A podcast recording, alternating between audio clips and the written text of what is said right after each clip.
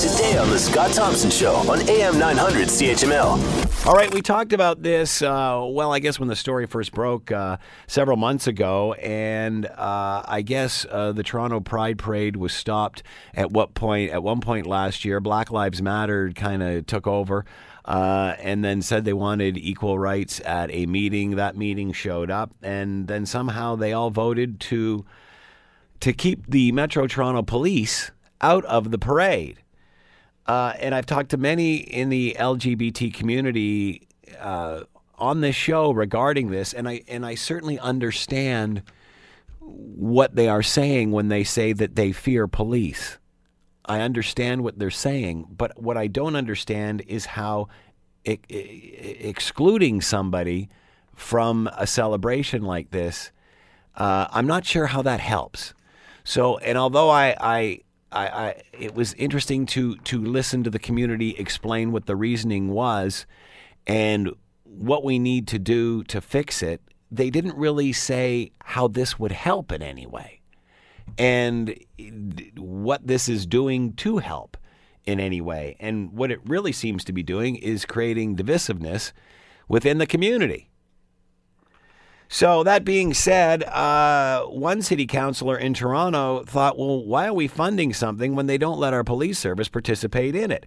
And a city, the city councilor is putting forward a motion to drop the city's funding for Pride until they allow the police floats back in. Joining us is John Campbell, Toronto councilor, Ward 4, Etobicoke Centre, and is with us now. Hello, John. How are you today? I'm great. How are you? I'm doing very well. Uh, thanks for taking the time to join us. We appreciate this. Lots may say, John, why are you even weighing in on this? It's just a bomb with uh, there's nowhere to throw this thing. I've had a few of those comments. Well, So, so, so what did why- it for you, John? What did it for you? Well, originally I was going to bring this forward back in February during the budget committee round, and but that wasn't the appropriate time to sort of address the funding issue. What did it for me was the tactics used by Black Lives Matter to, to uh, bully or extort decisions out of the Pride organization that they might otherwise not have taken, and that being to exclude the police. And so, as councillors in any municipality know, with the granting of funding come certain expectations.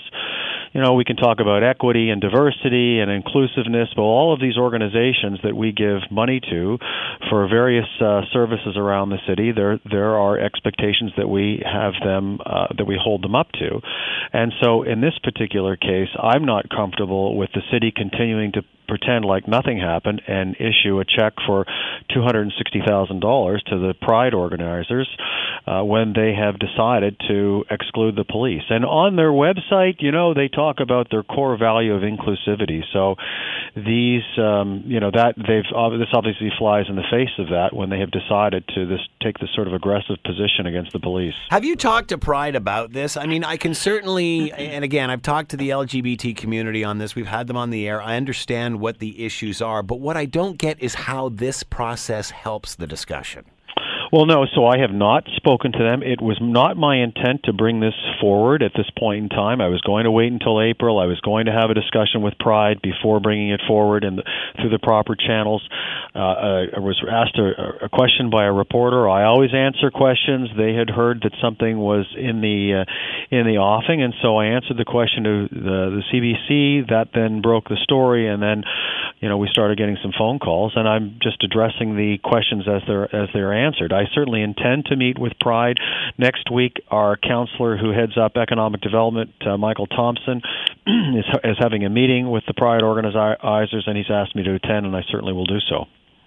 In your feeling, does this tarnish the image of Pride? You know, I don't think. Well, yes, the exclusion of the police, absolutely, I think it does. I mean, but that's only my opinion. You know, I don't speak for the city. I don't speak for the mayor. My personal opinion is that they should not have, um, you know, acceded to the demands of of the Black Lives Matter organization. But uh, on the other hand, what choice did they have? They were they were holding a festival. They had invited Black Lives Matter into the into the parade last year. I suppose at that point in time, you know, they agreed to the demands, and then although there was some reconsiderations, the board, a new board, decided to uphold the decision that was taken during the parade last year. So does it tarnish them? I, I, I can tell you from the response that we've had that there are a lot of people in agreement with the, the stance that you know I'm, I'm going to ask the council to take.